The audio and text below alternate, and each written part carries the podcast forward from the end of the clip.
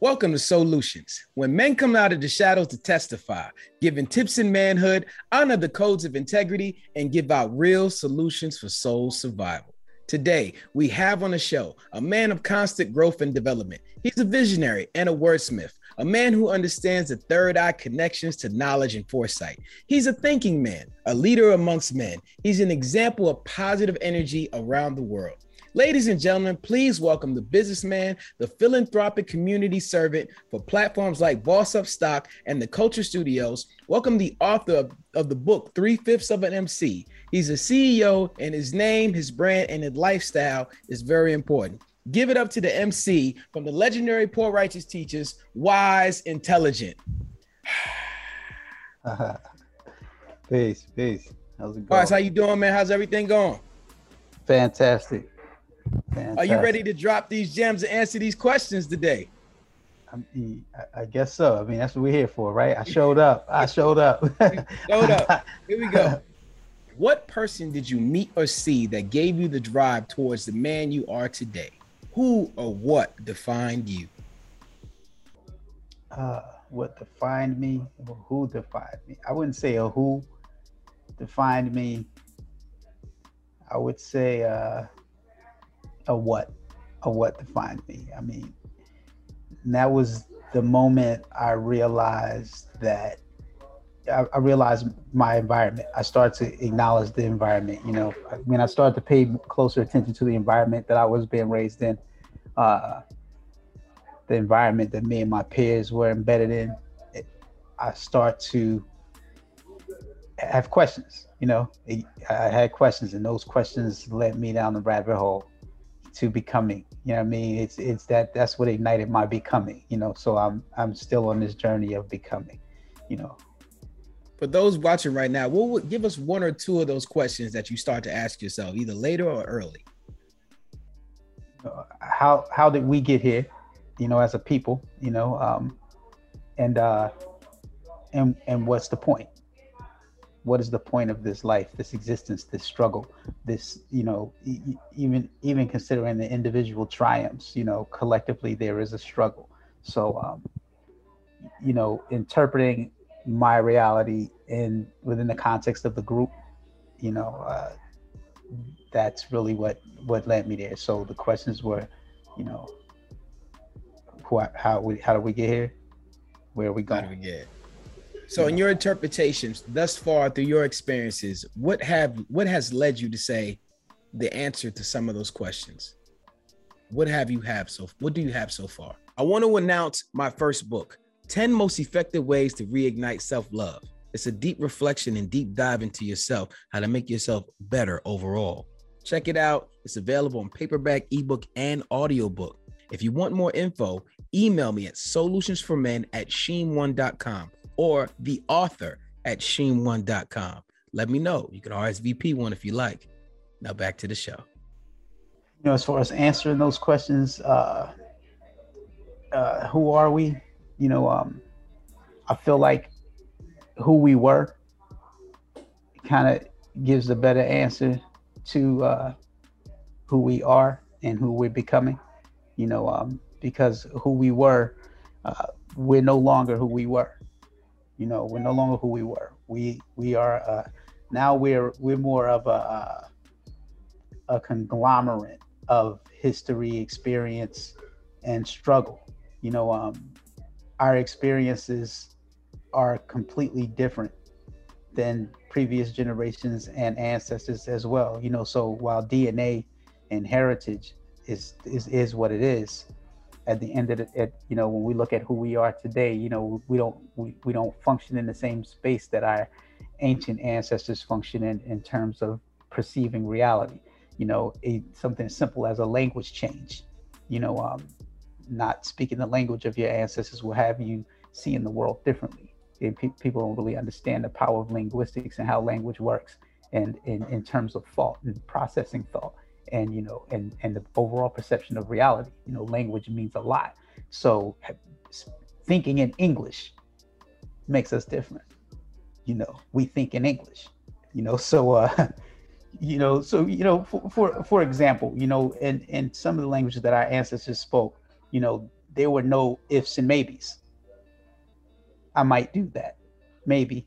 I'm not sure. It wasn't a, you know, there were no words that that were equivalent. Hey, what's up, everyone? Just a quick pause in the show to let you know what's going down with Solutions for Men. Visit myfavoritretravels.com for all Solutions for Men merch. Everything you purchase goes to the overall production of the show. So if you like what we got going on here, you can support and get you some merch for Solutions for Men. We're now tuning back to the program. Thank you for this 30 second break. Enjoy the show, man. I love the fact that you said we speak in English. I travel the world and I've lived in certain places, and it always I was always taken back being an American that I was only taught one language, while most people I come across know five to seven different dialects. So they think in different languages, they're and they're a little bit more advanced, intelligent wise than we are. Yes, yes. You know, when you think of language, you know everything is embedded in that language, culture, everything. That I mean, language is like M- mRNA. You know, it's messenger RNA. You know what I mean? So, you know, so that alone, you know, makes us a, a little different. But you know, at the same time, uh, we we're still connected to that to that heritage and ancestry.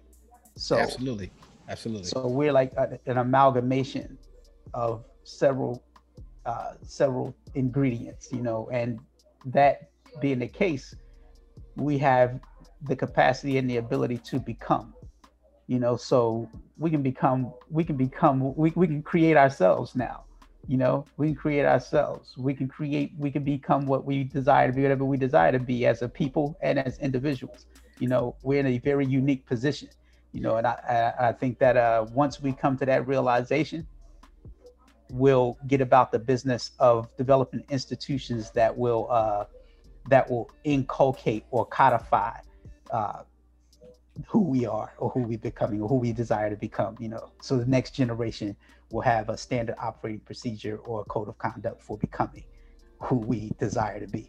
You know, I'm, I'm smiling. I'm smiling at you because it's rare times I get to put my entire mental repertoire on display. And I feel like I can do that today. No offense to anyone else, but today I feel like I can really have this conversation with you on this show. But before we go there and, and express all the diaspora in the dialect, do you have a vision board to where you think should things could be or your personal life? Yeah, I have a, I have a personal vision board. You know, the thing with the vision board is it it's living it's, you know it's like a human being it's you know it, it's the vision of a human being so it's living it's breathing it's it's it's changing it's it's adapting and it's being modified as i go that's i guess that's the whole point of becoming you know uh, and change being the only constant in the universe you know things are things change you know we we, we confront things things and we adapt you know we it, or we absorb you know we absorb things and and it, and it changes us. We adapt to things and and that changes you know whether we're going around it or becoming a part of it it's still a change you know um so so yeah you know um, I, I have a vision board and um and that's it's based primarily on sovereignty you know but then you know when sovereignty is the goal all of the changes make sense let's stay right there with your goals if you can give us one apex goal that you've reached and one apex goal you're currently chasing? The the apex goal that I would say I've reached would be clarity.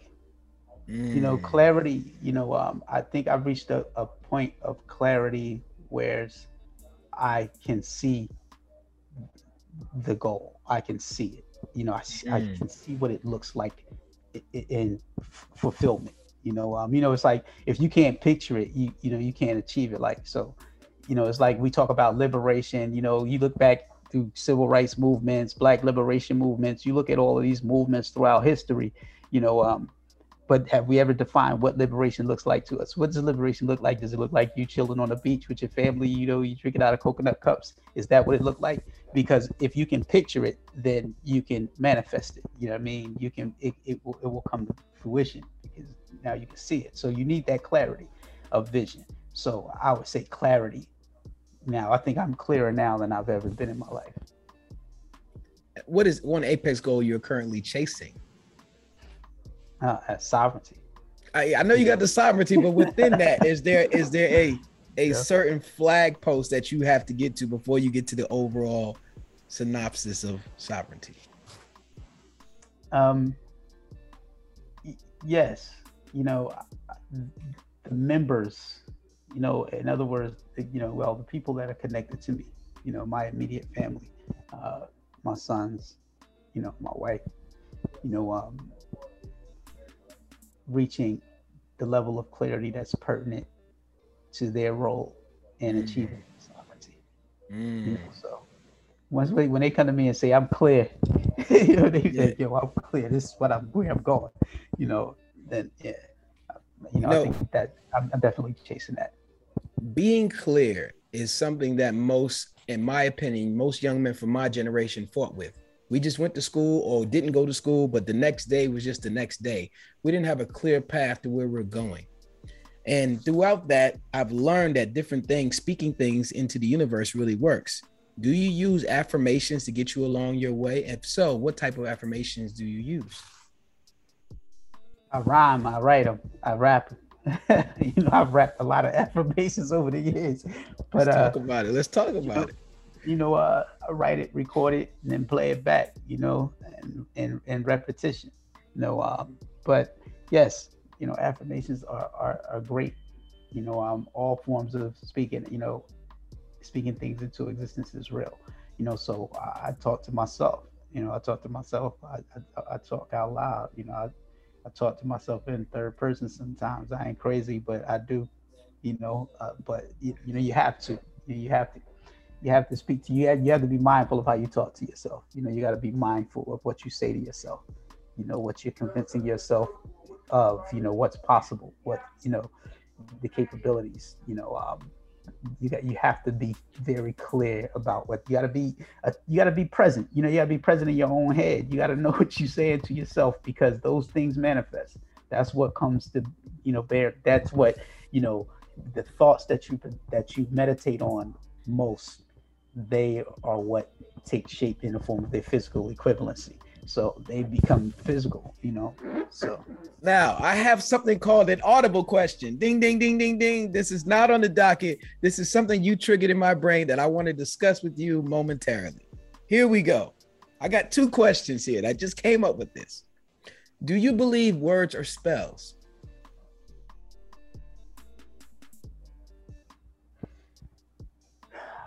I can't say, well, that's why they call it spelling, right? I can say, well, that's why they call it spelling. You know, we cast these spells. You know, um, but yes, I believe that you know, in the context of what a spell is and what the intention of a spell is, yes. Okay, so now we have this established. When you think of voodoo, what comes to your mind of what we've been taught about voodoo and the history and the cultures of voodoo? The power of the subconscious mind. Mm-hmm. That's what. That's how I. Uh, you know, it's the ability to impress your will upon the subconscious. Right. You know? Okay. This is interesting no. talk. First no. of all, I want to take this two seconds to shout out to my boy Gerard. He is an avid fan of you, and uh, he wanted me to tell you what's up. I don't usually do that, but I know how much he loves hip hop. Peace, Gerard. Yeah. Peace, Gerard. I'm gonna say this. So with today's structure, our hip hop is structured. We all know the type of music and the type of energy you portray throughout your career.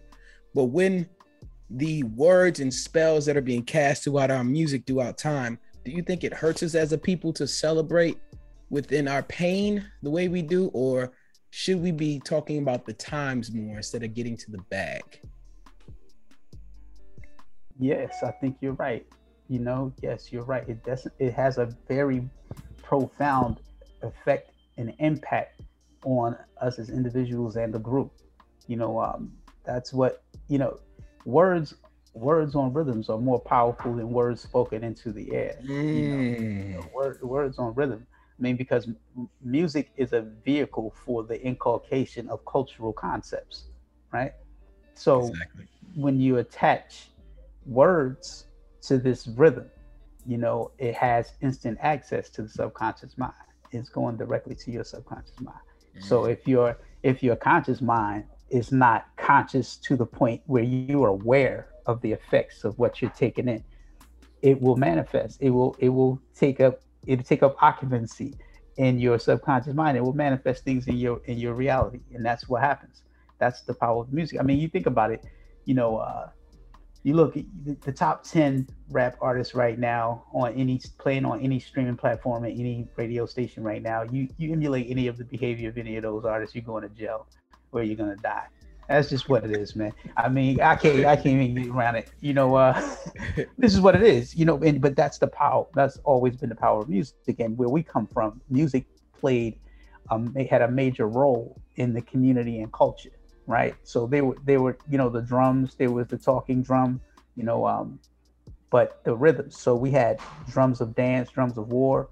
We had you know ceremonial drums for weddings and and birthrights and rites of passage and things like that. So there was music involved with everything, you know, the the the birth of a new life as well as the funeral, you know. So um, it was always music. So uh, that right now is being used is being used by major corporations to manifest what they want to manifest in the world. You know, right? They, are using our tools. You know, um, and and we're and we're and we're not only the instruments by which they're doing this, we're also the uh, the target. You know. Absolutely. Well said. I appreciate that. I appreciate you taking that question in and answering it. You spoke earlier about you started to ask questions as a young man to help liberate your mind and start you on that journey of clarity. Are there any books that you read that you felt saved your life or changed your perspective to help grow you that you can share with us today? Absolutely. Um, first of all, you know, growing up in what, what the world knows as the 5%, you know, 5% uh, Gods and Earths, um, 120 lessons, supreme wisdom, you know, uh, that ignited in me the desire to study. I wanted to read. It made me want to read and learn more about us as a people, as a group, you know. So it, it made me dig deep, you know. So I started reading then. That set me off on a trajectory of reading everything I can get my hands on, you know. Um, and after that, I think the most profound book, the book that had the most profound impact on me was uh, Dr. Amos Wilson's uh, falsification of African consciousness. The falsification of African consciousness is the book that really centered me. You know, mm. it centered me. Made me Absolutely. understand things a little differently. Yeah, a lot differently. Absolutely. If you haven't read that book, make sure you go out and get it to balance yourself and get you on that same journey. Now, we spoke about books. We spoke about you reaching clarity and sovereignty. You spoke about that being the same as for your family to get to that point where they have a clarity where you can now boost them and actually provide a better terrain for them to walk down on. With all of that reading you've done, all that sacrificing, all that rhyme over words over rhythm, and making sure the world is a balanced place, what did you sacrifice? Uh, I mean, I, I guess, I guess the world outside of me would consider it a sacrifice you know, because I made a conscious decision, you know, not to make music for the sole purpose of making money. You know, I made a conscious decision to to make music that I felt uh, would document uh, the journey of a people, the experiences of a people. You know, so I, that's that's the vantage point from which I made music, and still to this day, you know, when I'm writing down, when I'm writing rhymes, or whatever, or even when I'm thinking in rhyme. It's about documenting something. So 50 years from now, 100 years from now, when they dig up those old archives, dig up that music, you know, and, and listen to it, they'll say, well, this is a this is a epistemology. You know, it's an epistemology of a people. It's a it's uh, it's the inter- uh, people's interpretation of the world and their justified beliefs about it. You know, and and it's summed up in rhyme, you know, in music. So that that's what I want to happen I, because I don't want heads going back, you know, 50 years, 100 years from now, digging up the archives and saying, you know, these these dudes were all pill poppers. you know, they, you know, they were they were all pill poppers. You know, the, the black black man, black woman was pill poppers and ass twerkers. You know, um, you know, uh, not that I don't like twerking. I'm, I'm not saying that, but yeah. it's all good. But uh, what, what, what, I am saying is, you know, we're very dynamic people. We're very mm-hmm. dynamic people. We're thinking people. We're, you know, we're, we're tapped in. We're tapped into things that the world don't even understand, really, especially when we're talking about rhythms. You know, I mean, vibrations. Everything in the universe is the product of a vibration, of a rhythm. You know, and we're locked in. You know, as a people, we're locked into to rhythms like nobody else on this planet, man and that's what creates this. That's what created the world. You know, so mm, I like that. I really I appreciate that. The rhythm, the rebel, the rhythm, Absolutely. everything.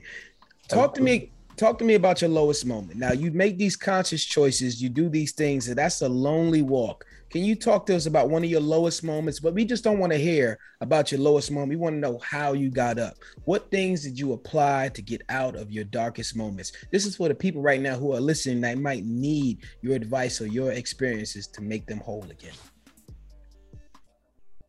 You know, I like to believe that in your darkest moments, in that struggle, that's where you find your purpose. You know, so I think, you know, I believe that, you know, the thunderstorm is as much our friend as the sunshine. You know, so like we're in that space. You know, we're, we're in that space sometimes. We're in that space a lot. You know, the darkest moment comes a lot of times. You know, you, if you ever look at like a, if you look at it from an economic perspective, you look at a stock, look at the stock market, you look at the graph of the stock market, you know, you see the volatility of it, how it's going up and down. It's always up and down. It's always up and down. You know, a person's life look the same, will look the same way when you talk about the, the good times, bad times, you know, the ups and downs in a person's life, you know, it, you'll, you'll get that, you know, everything from deaths in your family, you know, loss of loved ones, as well as uh, personal setbacks and, you know, and misfortune. So um, that, you know, I would say darkest moments, you know, coming from where I come from, you know, I grew up in a dark moment.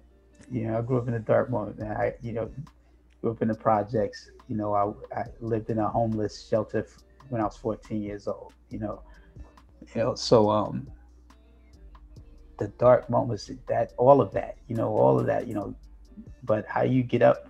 How do you get up? Because you you already know, you're looking you're looking past you're looking through these things you know you look through these things and if you if you look at them if you're in the moment and you're present in that moment you'll get clarity of thought. You'll, okay, this is temporal. This is what change do. You know, this is what change do. But for me, you know, the homeless shelter at 14, this is when I started to engage the 5% around the same time. And that helped me realize that this predicament wasn't who I am. It's something that I'm, I'm, I'm going through. You know, it's an experience. It's an experience just like the first time I had ice cream you know, it's it's it's an experience, and I'm going through this thing. You know, so that's what it was. So I I I knew that it was temporal. I knew it was temporal, and when you when you understand that, then you have the clarity of thought to change the situation. You know, because you already know it's simple. It's something that you know um, it's an experience. Looking for you know, purpose building within the darkness. Yeah, absolutely. You know, you you find your purpose in the struggle. Absolutely, absolutely. Do you believe that it was all written for you already? That's the time I wrestle with that. You know, that's that's one of the existential questions that I I wrestle with a lot. You know, because let's do it. I told you we could go deep today. We could go. Let's go. You know, you know, you, you, being a human being, you know, you have this thing we like to call free will. You know, the autonomy of free will. You know, um, and that's what we like that's where we we find our divinity as human beings. You know we're like okay what makes us divine? Free will. That's that's what separate us from other animals from from animals you know what i mean? So we have the ability to say no. You know we have the ability to go the opposite way. Like for example the bee the bee is going to work work the hive. You know the bee is going to work the hive. The honey protect the queen. The bee that, that's what the bee is going to do pollinate the flower and keep it moving. You know, the bee is never gonna one day say, "Yo, I'm gonna chill out at, at the spider homie house." You know, I'm gonna go chill in this web with the spider. I'm go. I want a web like that. You know, I want to yeah. go live in this web like that. You know, the bee is not gonna do that. You know, the bear is still gonna function like a bear. The fish is gonna function like a fish. The bird is gonna function like a bird indefinitely. We can count on that. You know, we can count on that. But the human being is not so easily predictable, you know, because of free will. I mean, you, you know, sociology is not an exact science for that very reason. You know, you, you, you, you look at physics and say, okay, I'm gonna take these 10 bowling balls to the top of this hill and roll them down. We can pretty much predict how fast they travel and where they're gonna end up, you know, what's gonna happen with the bowling balls at the end of going down that hill. But you can take 10 human beings up the top of that hill and say, just go down the hill you know, you can't predict what's going to happen with those human beings. Some of them just going to sit there and say, "I'm chilling right here. I'm make put a little pallet here, have a little picnic with my girl. Get that bottle of wine. We're gonna chill." Yeah, yeah, yeah, Some human beings going to roll down the hill. You know what I mean? Some of them going to roll down the hill or whatever. You know, um, you can't really predict what human beings going to do, and that's that, that's free will. That's where we consider the divinity at. You know, um, so if it's written, do I really have free will? If it's written, am I really making decisions? Am I really in control of the journey and the destiny? Human beings don't like to believe that they're not in control, you know, uh, of anything, you know. So we, we can go down the influences that make you think that you said yes, but we're not going to go that far. yeah, exactly. Exactly. There's you a know, lot of yeah. Yeah, that yeah. that would be great. yeah, you know, it's, a heavy question. You know, it's a heavy yeah, question. You know, so I, you, you, know, my, my my son's 16 years old, man. We we have these conversations all the time. You know, he has all these questions all the time. You know, and he, he go in, he go in, he go in really deep on it. You know. Well, talk to me about fatherhood, and I just don't want to know about fatherhood, all the good and mushy times. I'm talking about the times where I like you, I love you, but I can't stand you right now. You're not listening. Talk to me about that with being a father. You know, I don't have, I don't have, uh, I don't remember too many of those moments. You know, you know, because I, I function in a space where I'm going to ultimately let them make the decision. Right. Okay. You know, I'm going to ultimately let you make the decision. You know, I, again, it's experiences. It's a journey. It's an experience. So when they make it when they make a decision, you come to me for advice. you come to me for advice, I give you the advice. You know, you do what you do what you're gonna do with the advice. You know, um, and when you if it doesn't go the way you planned it to go, now you come to me to bail you out in some kind of way. I mean, I'm gonna make you push harder to figure it out on your own how to get out of the, the situation that you created for yourself. You know, but but at the end of the day, you know, uh, they're making decisions. You know what I mean? It's like my eldest son graduated college. You know, he went through the whole process, degree in uh, biology. You know, biologist, uh, forensics, hey. bi- forensics biology, right? So, so uh, yeah, I got a degree in biology so, too. Yeah. You know, so yeah, you so you already know. You yeah. know, he but you know, but he has so many other things that he's into. You know that he's yeah. like a you know, I don't put no pressure on them to make any decisions around any of that. You know, it's like a, you know, you'll figure it out. You, you smart. You, when you got through that, you smart enough. you smart. You got through that. You know, that's that's just how they are. I mean, they they function in a different kind of headspace than I do, but you know, I see some similarities. You know, so I, I let I let them I let them grow. I let them make decisions. I let them make mistakes. You know, because that's where you're gonna learn. That's where the learning is at. You know, ain't no losses. All the L's of learning you know? Absolutely. So um how important is it to leave where you're from to develop yourself to where you're going? Leave where you're from. It's important. I mean because you can't leave from nowhere else. You know? Mm-hmm. i don't think we can leave from nowhere else. I mean you leave from where you are you know? Leave from where you are. no, no not leave but leave leave. Oh, leave from where you're from, your name, your hometown, and all that. Yeah, you could leave mentally or physically. How important it is to leave where you're from to develop yourself to where you're going. Sometimes it's very important. You know, sometimes it's very important. You know, um, and I don't, I don't know if we can, we should look at it as if we're leaving a place or as if we're creating a place, a new place. You know, is is environments. You know, it's environments. You know, um, the environment, for example, where I grew up. You know, I didn't create that environment for myself. You know, my my parents. That was my parents. My parents moved there from the south. They came up from the south, moved to New right. Jersey. settled down. That was the right decision for them. They created that environment, that reality for themselves. Right. And we dealt with the consequences of that environment. Right. So I have the ability to create my own environment. I have the ability to change my mind and change my environment. And that's how I like to look at it. You know, so sometimes you have to change the environment because that environment wasn't created to the specifications required for you to become who you are. You know, so you have to leave that environment. Yeah, that was that, your parents becoming. That is know? an excellent, excellent answer. I can honestly say I've never heard it put like that before. You didn't choose your first environment. Your parents did. That was their dreams. That was their association and what they felt was safe. You have to go right. make your own environment. Absolute. That is a gem right there. Yeah, I like that. I, I, you know, it's like it's like for example, my parents left the South. My parents from Greenville, North Carolina, right?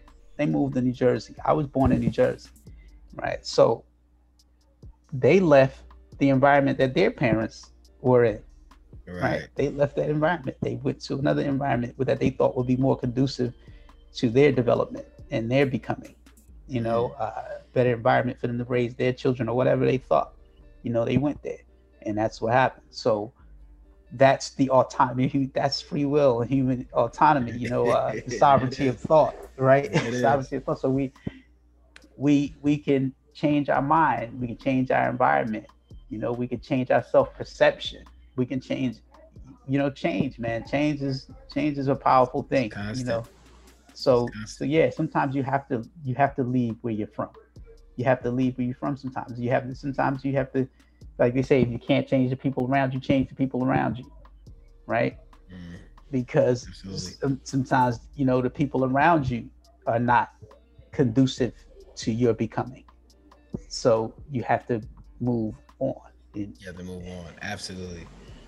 What have you procrastinated on and why? Everything, man.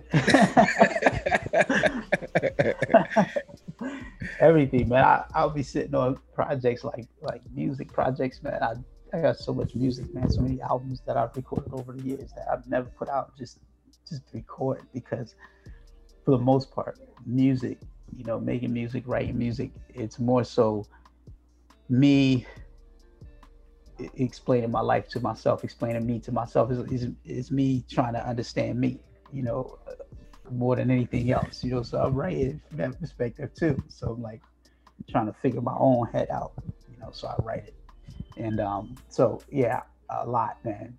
Business ideas, you know, a lot of stuff, man. I procrastinated on. I feel like, uh, I feel like, um, sometimes I feel like the world's biggest underachiever. Sometimes, man, I just be like, I, be uh, I do, man. I do because I don't be going hard at anything you know, I don't really go hard. I don't go hard. I didn't go hard with rap music. I didn't go hard at rap music. My aim wasn't be, to be the best rapper. My aim wasn't to be the richest rapper. My aim wasn't, you know, one of those my goal. You know, again, I was documenting things, man, documenting things and and making life make sense to me. You know. Well, one could say those were your goals, and you was being the best at achieving what you wanted it to be like and sound like. So that's going hard for something. That's, definitely way to look at it. That's definitely way to look at it. You know, uh, yeah. yeah, yeah, absolutely. I, I can ride with that. See, that's what I'm saying. the next you know, interview. you know, you know, certain chefs they don't cook for the masses. They cook their specialty dish. If you better like it, and this is how it is. Not changing it. I hope you like absolutely. it. Yeah, absolutely. I I have a two part question for you, which is a little intrusive. So I'm gonna ask it in two parts. If you don't want to answer, it's okay. But if you do want to answer, please drop a gem on what you think the experiences can help someone else that's listening. Are you ready for the question? Yes, I guess so. maybe, maybe. You be asking some questions, bro. what was abusive to you that you thought was love?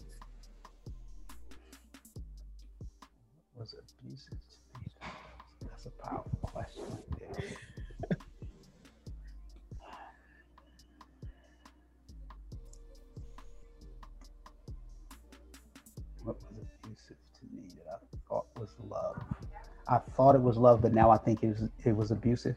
Actually, was very abusive. It wasn't helpful at the time. Your ignorance or you didn't understand it, but it was something that was hurting you. But you actually thought it was absolute love and healing. Hmm.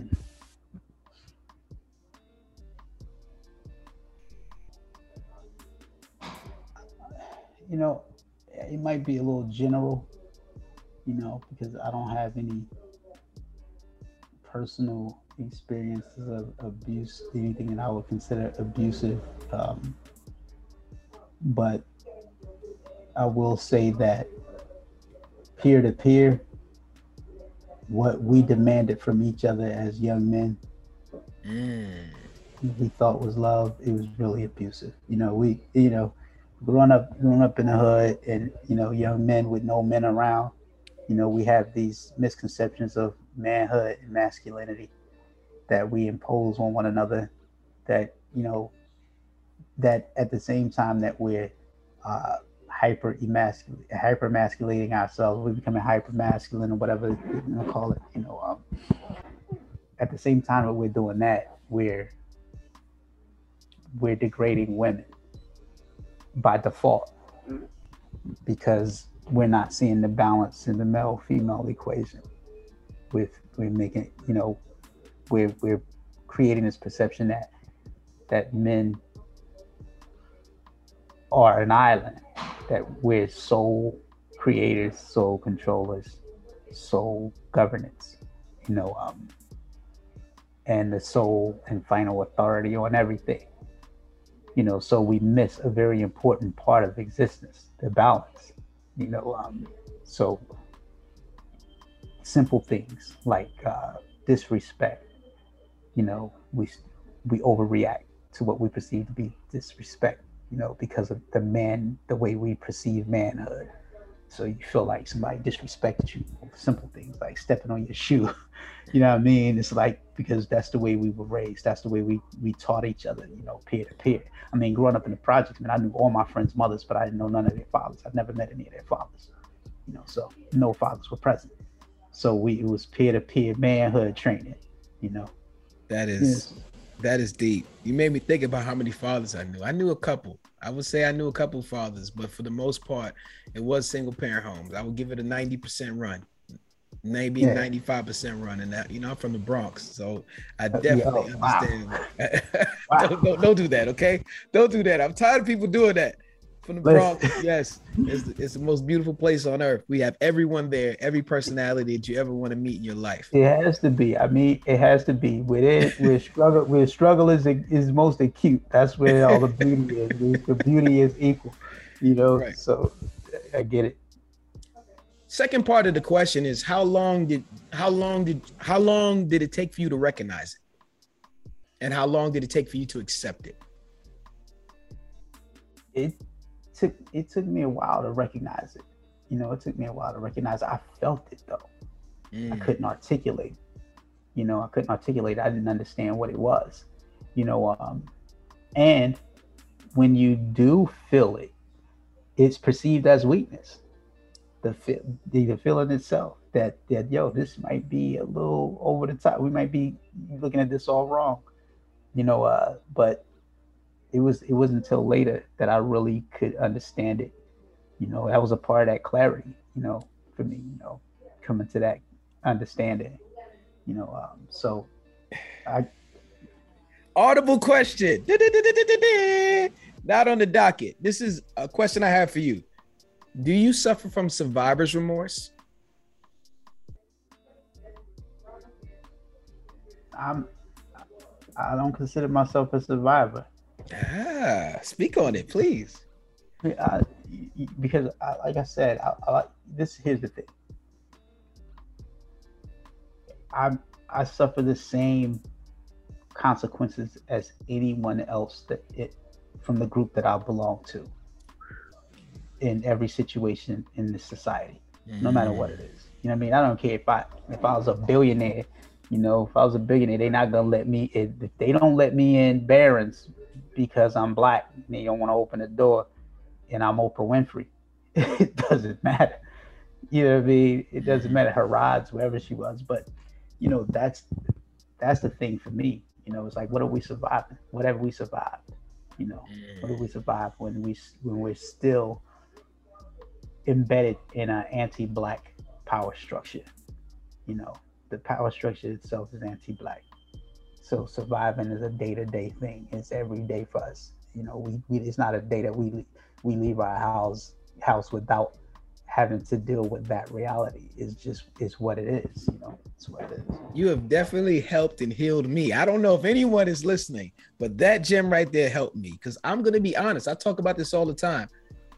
I sometimes in places and I start to think, man, I wish my homies was here to see this, but they're not, they're not gonna be at this moment. So I feel that's some type of survivor's remorse. But you said we got to survive. We all have the same consequences, and we absolutely do. I absolutely think about how many people who are great, who have been shined on and been great in public, and then torn down later. It feels like all the greats ending ends with the systematic takedown and dethroning of everything we hold dear to be excellent or greatness because no one's perfect, but we they take away they they shine a spotlight on everything we do that's of the people that are great and take it away. So right. absolutely, yeah, for sure. Absolutely. You know, and, you know that's why I, I struggle with with our interpretation sometimes of, of black excellence and what that means. You know, um, because we tend to isolate black excellence in individuals. You know, these this individual achieved something now that's that's indicative of black excellence. You know, like for example, we'll say Barack Obama, first black president of the United States, him and Michelle, they represent black excellence. You know, it, you know, if, if does black excellence aspire to European values and cultural concepts? Is that really what black excellence is? Our achievement in their space, you know, in their cultural constructs, is that what black excellence is to us?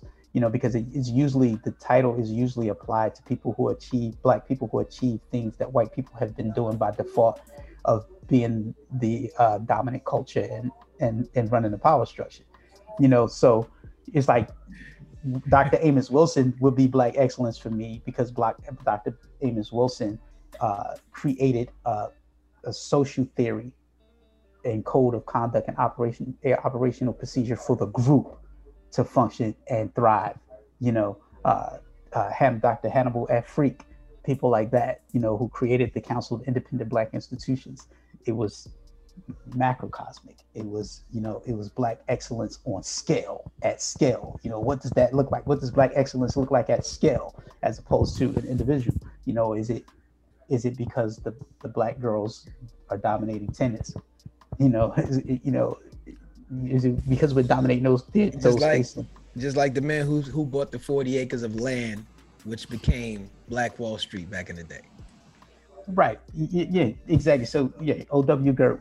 Yeah. Right. It was O.W. Gurley. Now that's another thing. You know, it's like it's like like, like it was, I'm like, okay, I, I get it. I get it. I get it. And that's an example. You know how, but when you look at O.W. even with Black Wall Street, you know, 95% of the people that lived in Black Wall Street were poor. Right.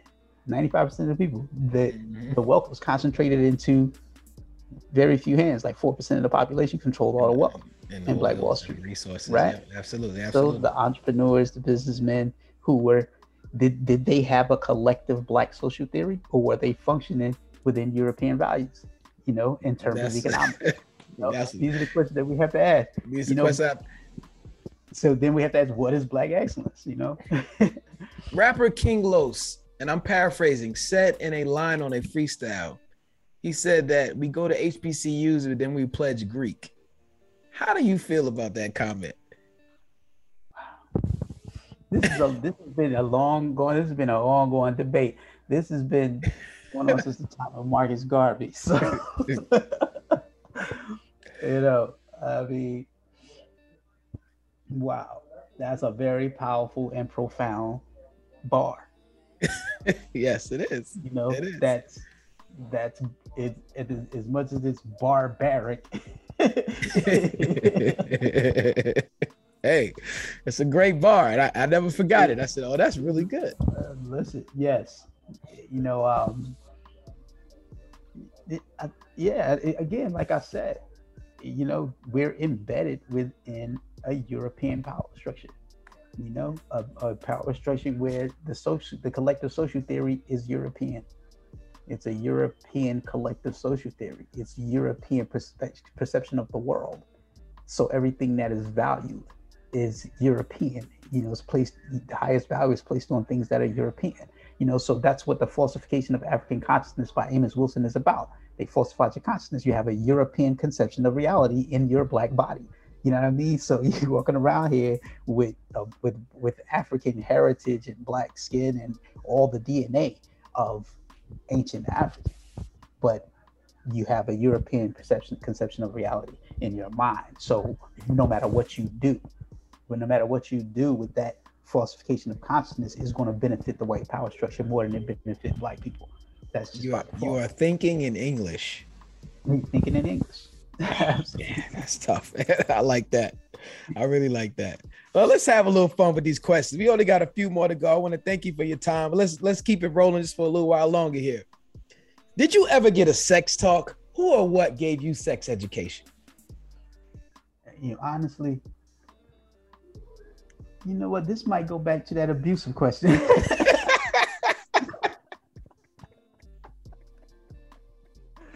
this may oh. Or the you thought it was love, but it was baby might have been abusive. But I mean, I'm 13 years old. Remember it like it was yesterday. You know, we had a lot of street time. We were street kids. You know what I mean? We had a lot of street time. Single mom. You know, a bunch of siblings. You know, neighborhood. You know, being uh, the red line neighborhood. You know, being underdeveloped. You know, so we running around and, and we getting into a lot. We getting into a lot. So um, my first uh, encounter, my first sexual conversation wasn't even a conversation, it was a game. You know, it was a whole game with older sisters. You know, I was 13, uh, not my sisters, but older women. You know, yeah. uh, older women, they were 20, 21, 19, 20, 21. I'm 13. My my friend like 17, 15 you know, and we're playing cards. They have us playing this card game, you know, and it's like strip poker, like, you know, and mm-hmm. and, and ironically, they end up taking off all their clothes. That was the introduction. that was the introduction. You know, it was like that's a, you know that's something teachers are going to jail for today. You You're know? right. Um, people going to jail for that every day today. You know what I mean? But that happened uh, it happened and it happened a lot with the age disparities on both sides. And we can't just discount that from history. It was happening a whole lot but a yeah. lot of people are are paying for it today. Yeah. Yeah absolutely. Yeah. absolutely you know and um you know and and us you know back then you know we were little dudes we were young dudes who like i said the the peer-to-peer the peer-to-peer manhood training made us think that was a part of manhood. I, I will, I will, I will back up your story with this.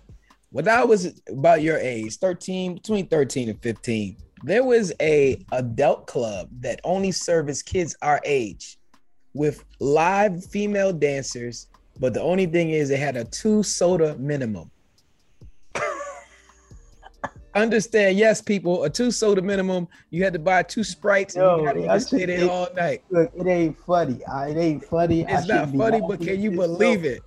But it's a wild, wild world out here, Ben. It's a wild world. And if you're not paying attention, you know, I'm telling you, it people people are people are strange out here, man. People are strange and some of the strangest things happen. And I definitely and I definitely am not supporting the culture, but like you said, when you got men raising men, young men running around having a good time, we didn't know that was wrong. We just knew that we was in there and made sure we had our money for the soda. Right. That was our right. only motivation at the time. Absolutely, because your peers are on you all the time about you know virginity and everything else.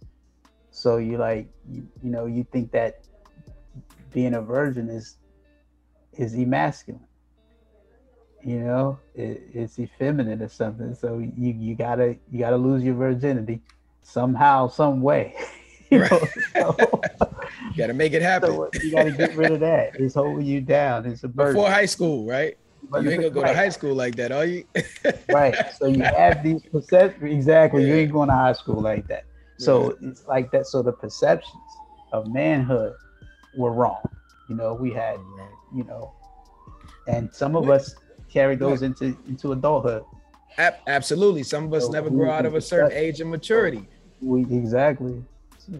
So, which leads me to my next question. Should there be a basic training program amongst men, a level of education of skills traits given out? Now, I know we have our after school programs, our church programs, but I'm saying outside of that, I'm talking about community based building, where we talk about financial literacy, communication, how to change a tire, gardening, general wealth building like stocks, like you talk about, elderly, speaking with the elderly with intent, do you ever think we can get to that where if I was your neighbor and you talked about stocks the way you do, I can send my kids over there to learn from you. You can send your kids to learn from me for certain things, but we're neighborhood building. We're not relying on after school programs. We're actually doing it in community with responsibility, having flea markets where we teach our kids about finances, where they can sell lemonade or uh, any other thing that we're selling in the neighborhood. Do you think we can actually get to a cultural space where we can develop these things?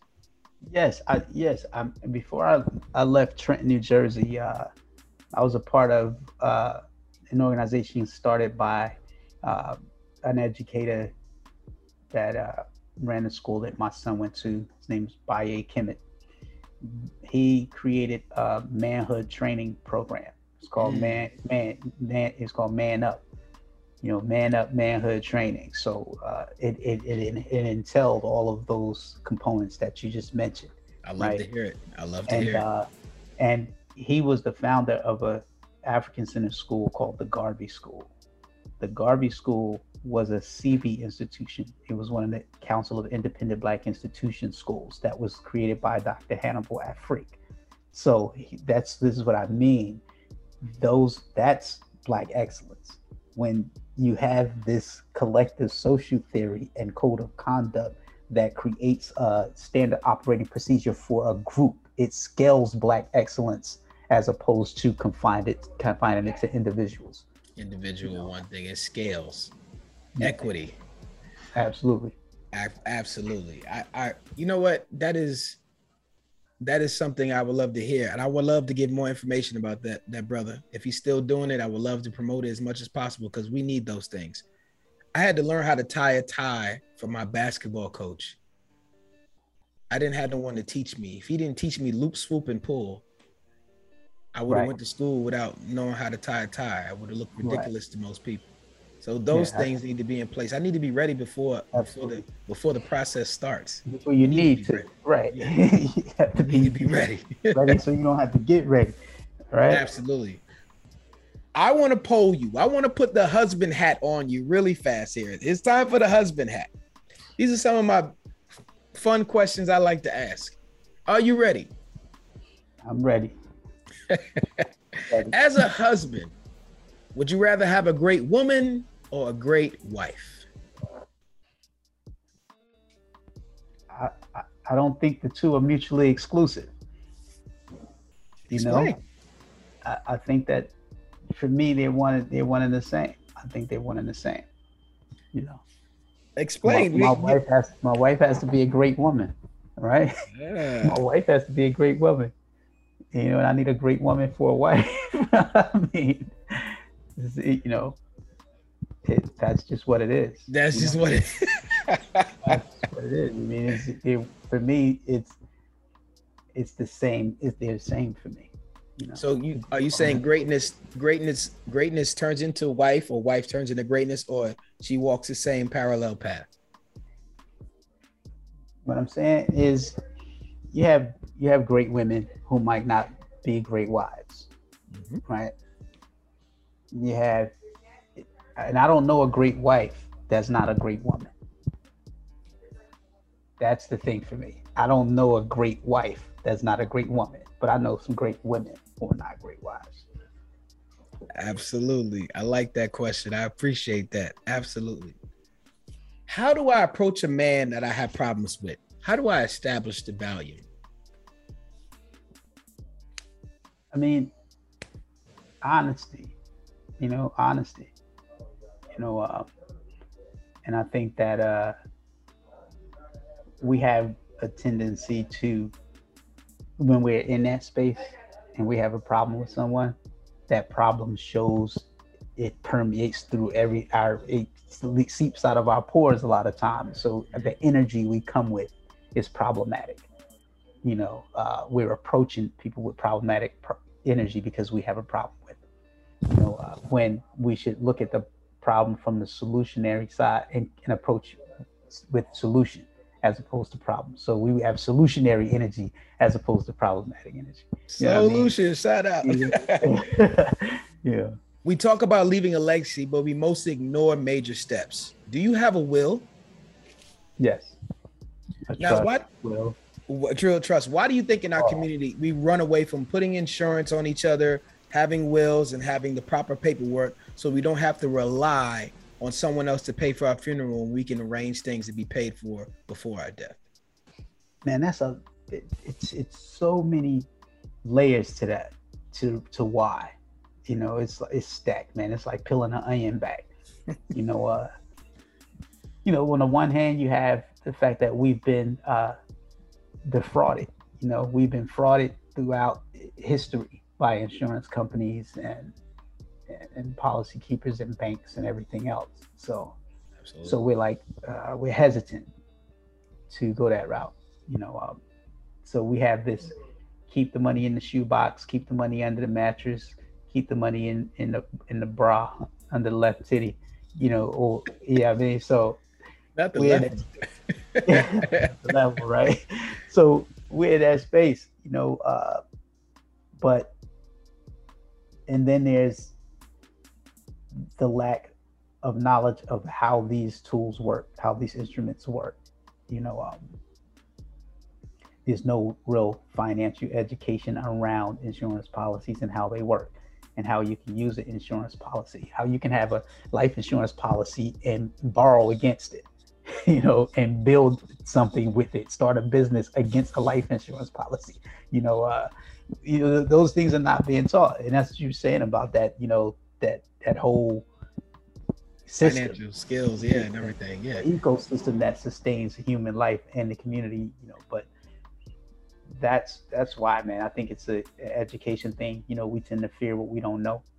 You know, I think we also without certain intangibles for knowledge. In most of our communities, we don't have a we don't have a doctor, a dentist, a person in each field of skill that we can consult with to get proper information to make sure we're not being lied to. Someone who is a master and skilled at their trait that we can trust the proper information to be trustworthy, to be the actual right. knowledge that we can do the research after we get the information, but someone that we have direct access to to ask these certain questions about anything, about finances, about insurances, about dental care, about health care, about diet.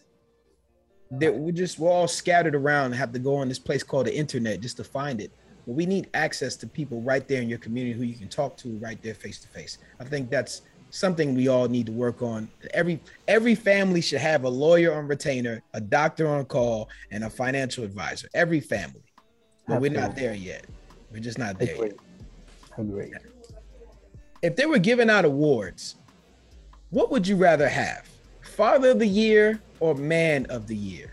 You have to pick one. father of the year? Explain. Uh, because fathers usually do the manly stuff.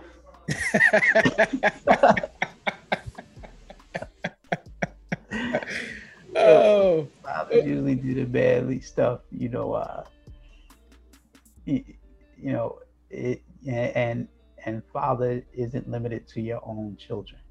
You know, you know, it extends to the, the greater community. You know, it's children in the community who don't have people to look up to. You know, like you said, somebody they can go to and get this information, get certain information. So being that makes you a father figure for people. So um, yeah, father.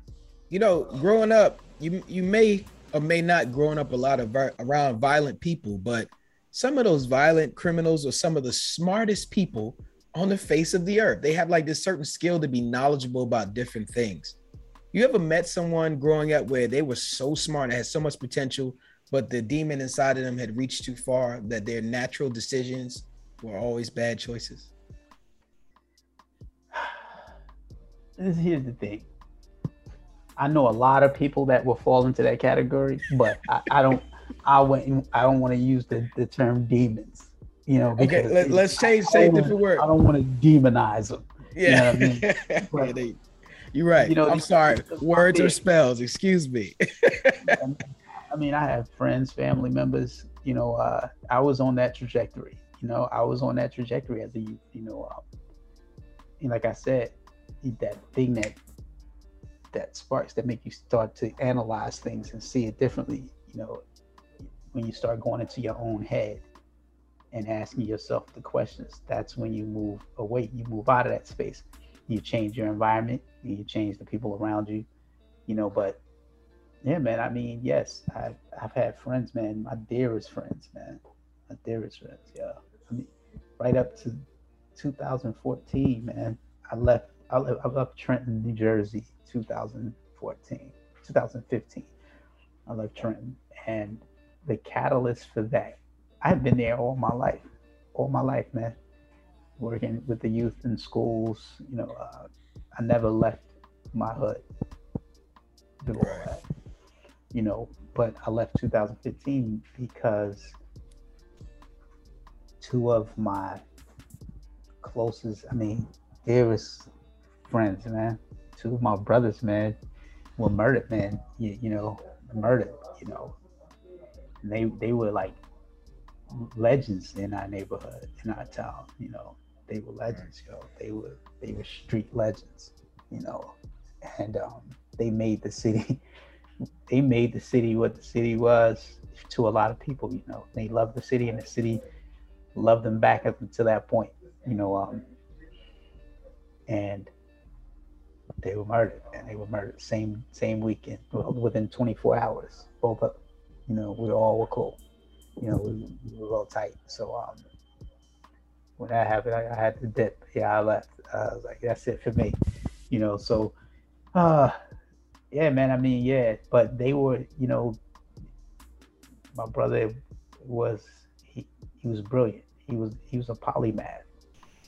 Yeah, he's a polymath, man he was he he was a master of whatever he did. Everything that he did, he dominated it. You know, um, on every level. I mean, we we were touring.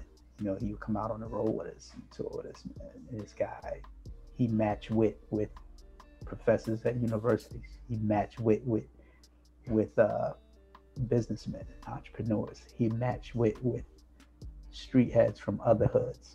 You know, um, he was just that kind of guy. He's a polymath, you know, and uh, he was good at everything he did, man. He was just he was one of those he's one of those guys. He was good at everything he did. I want to I want to say something and, and correct me if I'm wrong. His influence scaled you to be better, correct? Oh, absolutely. So he would be black excellence. Man sharpens man. Absolutely you know, like still like iron sharpens iron, you know. So yeah, you know, yeah, he, he did, you know, uh that's how we were. That's that's how we were, man. We, we were tight. We were tight. You know, our, our little crew, we, we were tight. You know, um, but he was smart. He was smart. He was he was intelligent. You know, I the part, the wisdom, is where I, I, I wanted to see him develop more. You know, right? Because right. he wouldn't always act on what he knew. You you can be so smart sometimes. You can be so intelligent sometimes that you think you can always win. You can always think your way out of situations. You will always dominate the reality. You know, um, and he felt like he could navigate the streets indefinitely. You know, regardless to how it was changing, regardless to how, you know, you know, it's one of those things, man. You know, like I like we say, you know, wise, intelligent, being wise and being intelligent. You know, it's like having knowledge, acquiring knowledge, and having a, the ability to apply it in a way that changes your environment for the greater good. That's wisdom. That's wise. You know what I mean? So that's wise, intelligent. You know, being able to acquire knowledge and apply it in a way that changes your environment for the greater good. You know. Absolutely. Hey, I appreciate that. Couple more questions. I'm gonna have you out of here. Validation from your partner. It's like you win a championship when you meet the right woman. Well, Mr. Intelligent, Mr. Wise, do you defend the title? Are you competing with the best versions of yourself to make sure your wife is getting the best versions of you? Yeah, that's the aim. You ain't not. You know, hey, you know, for me, you man, listen, relationships, relationships for me are human development protocol. You know, it, it's a human development protocol. It's oh, it's a human development experience. That's what it's really about. It's about the development of human beings. You know, so when you meet someone, you know, the aim should be to see that person develop to their apex. You know what I mean? What does this person look like on full? What can I do to contribute to this person's fullness? Right. And, and vice versa. You know, so developing that person 100%, they'd be like, oh, that's your better half. This your better half. No, no, no, no, no ain't no halves here. She's a hundred percent. She's a whole. I'm a whole, and we're filling these cups. You know what I mean? We going we gonna share the bread, but not eat from the same loaf. You know what I mean? We're gonna fill each other's cup, but not drink from the same cup. You know, um, so to speak. So it's about developing that person. It's a human development project. That's what relationships are for me. You know, everybody, anybody you meet, anybody you meet in your life and y'all rocking on any level, the aim should be to see that person better off when they leave than they were when you met.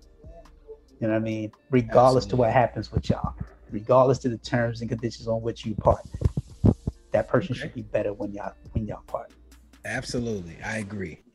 I came up with something called operating at 100%. And what I mean by that is I took five categories purpose, health, confidence, money, and knowledge. Again, that's purpose, health, confidence, money, and knowledge. I gave them all 20% each, totaling up to 100%. And what you do is you take a account of yourself every day, how you operate in your purpose, your health, confidence, money, and knowledge. Purpose meaning you're doing the things that you're called to do within your purpose.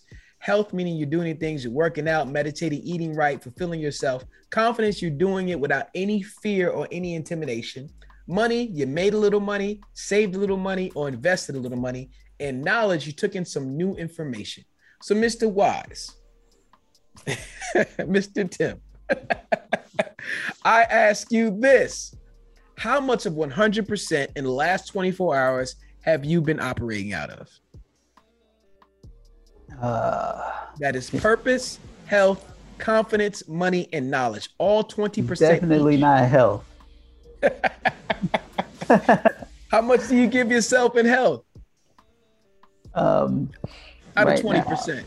I mean, I've been having some long nights, so I've been sleeping like I need to. So I've been going, going, going. So uh, health probably be about 10, 15 maybe. Uh,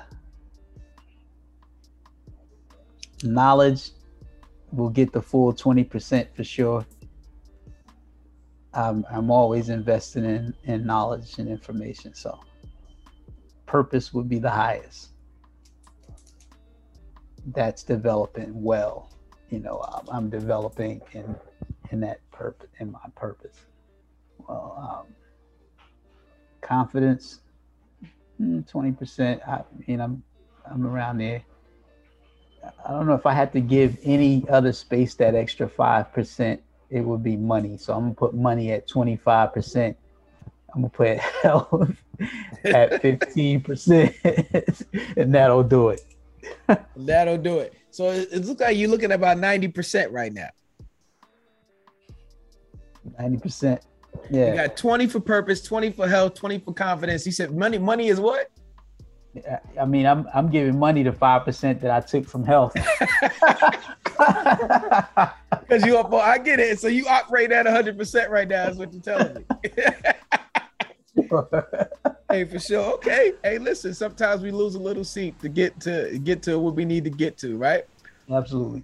Absolutely. Thank you, sir. You are now part of the Silhouette Boys Club. It is people like you who move in the shadows to help people like me shine. Now, before you go, we love to get referrals for the show. Is there anyone you would like to come on the show that you know that you can connect us to to come on and drop these gems and answer these questions? Wow. Um, yeah, I do. I mean, I mean, a lot of people, man. You know, a lot of people.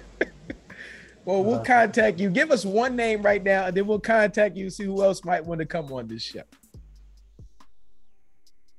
Uh, man, um, just so many people. I'm trying to see who would probably be available. who would I who would I send on here to get in this hot seat?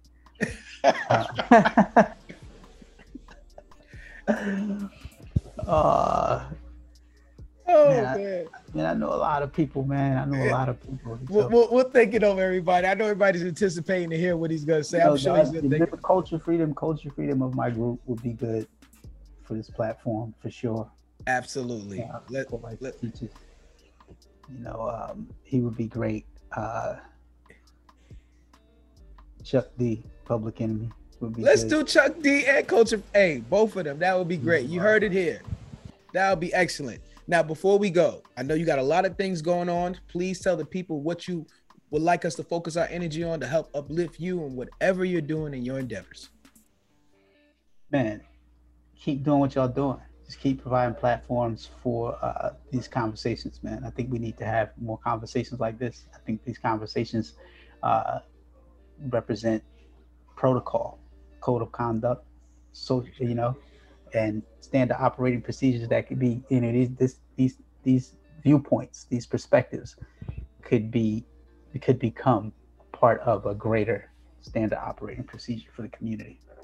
Absolutely. But we want to know what you got going on. Also, also give us your shout outs, your Instagrams, whatever you got that you want us to Instagram at Wise Intelligent, spelled how you would find it in a dictionary. Uh, Twitter at Wise Intelligent, uh, at Next FDN. Um, that's the foundation. At Stock Boss Up. Uh, and that's pretty much it at at the Poor Righteous Teachers. Don't forget three fifths of an MC. Don't forget about your book.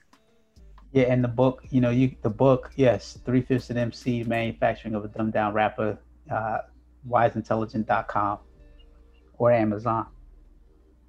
Absolutely. Let's support this man, ladies and gentlemen. He got a lot of great things going on.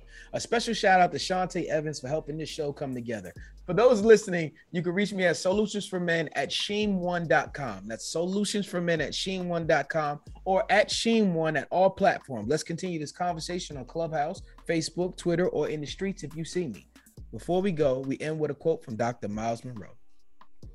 True success is not measured on how much you have done or accomplished it's not compared to what others have done or accomplished. True success is what you have done compared to what you could have done. In other words, living to the maximums, competing with yourself. It's living up to your own standards and capabilities. Success is satisfying your own personal passion and purpose in pursuit of personal excellence. So, question of the day, question of your life. Are you maximizing your life? Ladies and gentlemen, this has been Solutions for Men. I would like to thank Wise Intelligent for coming on today and peace and blessings. Peace.